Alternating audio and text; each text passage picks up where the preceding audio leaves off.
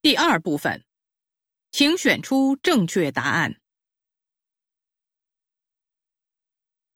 您好，您写的对联在全国书法大赛中获奖，为我们玉安村争了光，也让很多人感到纳闷儿：一个农民怎么能写出这么好的句子和字呢？请告诉我们，您是怎么做到的？没错，我是一个农民，从懂事起就种地耕田，没接触过其他东西。上学后，发现自己性格非常内向。不善于交际，在班里很孤立，所以初中时辍学了。那会儿跟我的伯伯学种梨，种梨和种庄稼不同啊，很辛苦。不过梨花一开，漫山遍野，白茫茫的一片，美呀。从那时起，我就想干一些别的事，比如画画，所以十七岁的时候就进城去了。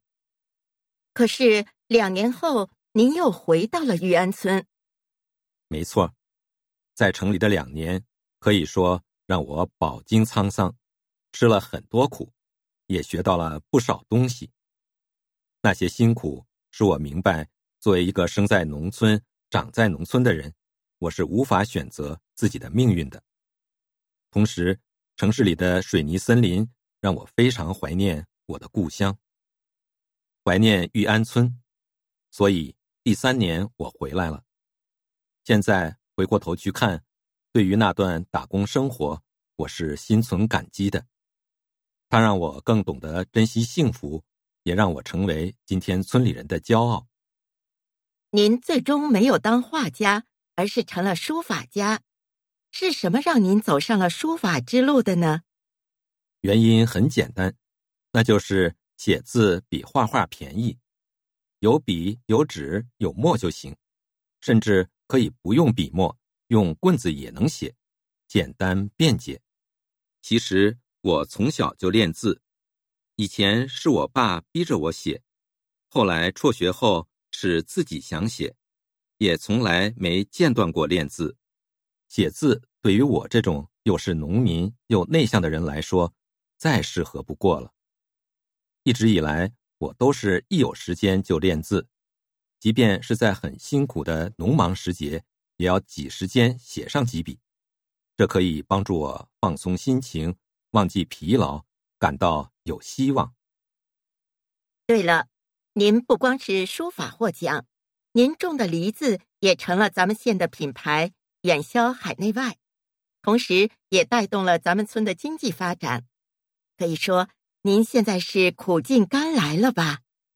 也不算吧，只能说我是一个知足常乐的人。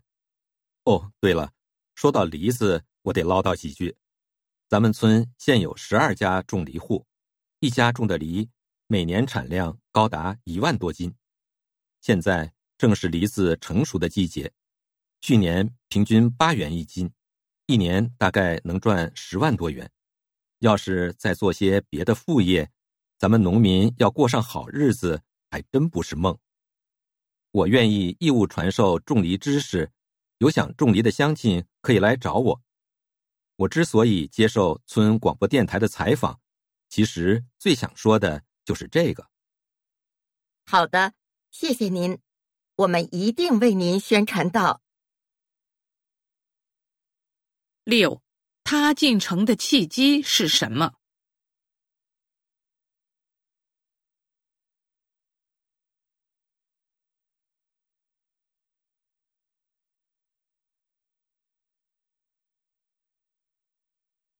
七，他为什么不当画家？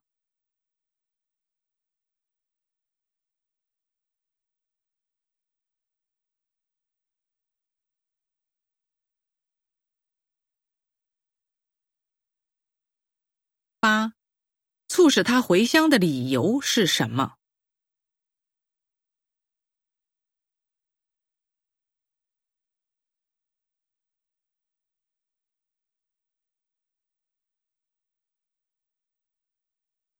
九，他接受采访的目的是什么？